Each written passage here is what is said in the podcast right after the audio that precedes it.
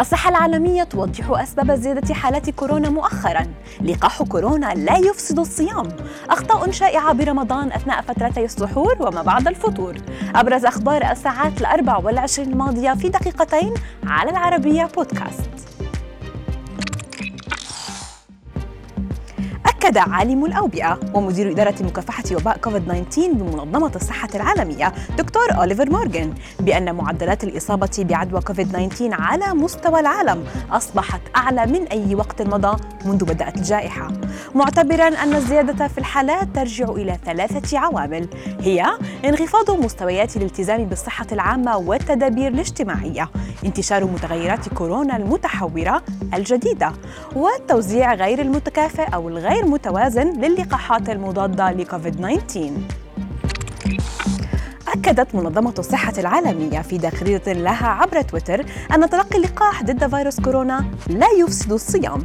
تأكيدها جاء نقلا عن هيئة فتوى مختصة وبارزة مستعينة بخبراء أكدوا أن اللقاح لا يفسد الصيام وفقا للشريعة الإسلامية. يشار إلى أن هذا السؤال كان يتردد كثيرا منذ بداية شهر رمضان المبارك الذي يتزامن مع حملات التطعيم حول العالم مما استدعى العلماء وجهات الإفتاء لتوضيح الأمر. مع ارتفاع عدد حالات الإصابة بفيروس كورونا في جميع أنحاء العالم يعد تحسين مناعتك امرا بالغ الأهمية ويلعب الطعام دورا رئيسيا في تحديد الصحة العامة ويساعد نظام المناعة على العمل بشكل جيد. فبعد سن الأربعين سواء للرجال أو النساء تخضع الاحتياجات الغذائية لتغيير كبير لذا ينصح خبراء الصحة بتناول البيض وهو غني بالبروتينات والفيتامينات والمعادن الضرورية لتحسين الصحة من تخطوا خاصة سن الأربعين.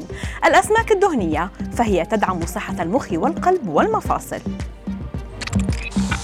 يرتكب الأشخاص الكثير من الأخطاء الغذائية في شهر رمضان أثناء فترتي السحور وما بعد الفطور. وبحسب موقع ويب تب فإن أبرز هذه العادات الخاطئة خلال السحور شرب الماء بكميات كبيرة. الإكثار من الأغذية المالحة والمنبهات تناول الوجبات الدسمة والسكريات. أما الأخطاء التي ترتكب خلال فترة الإفطار فهي شرب الماء البارد. الإفطار على أطعمة دهنية تناول كميات كبيرة من الطعام دون تجزئة. الإفراط في تناول الحلويات.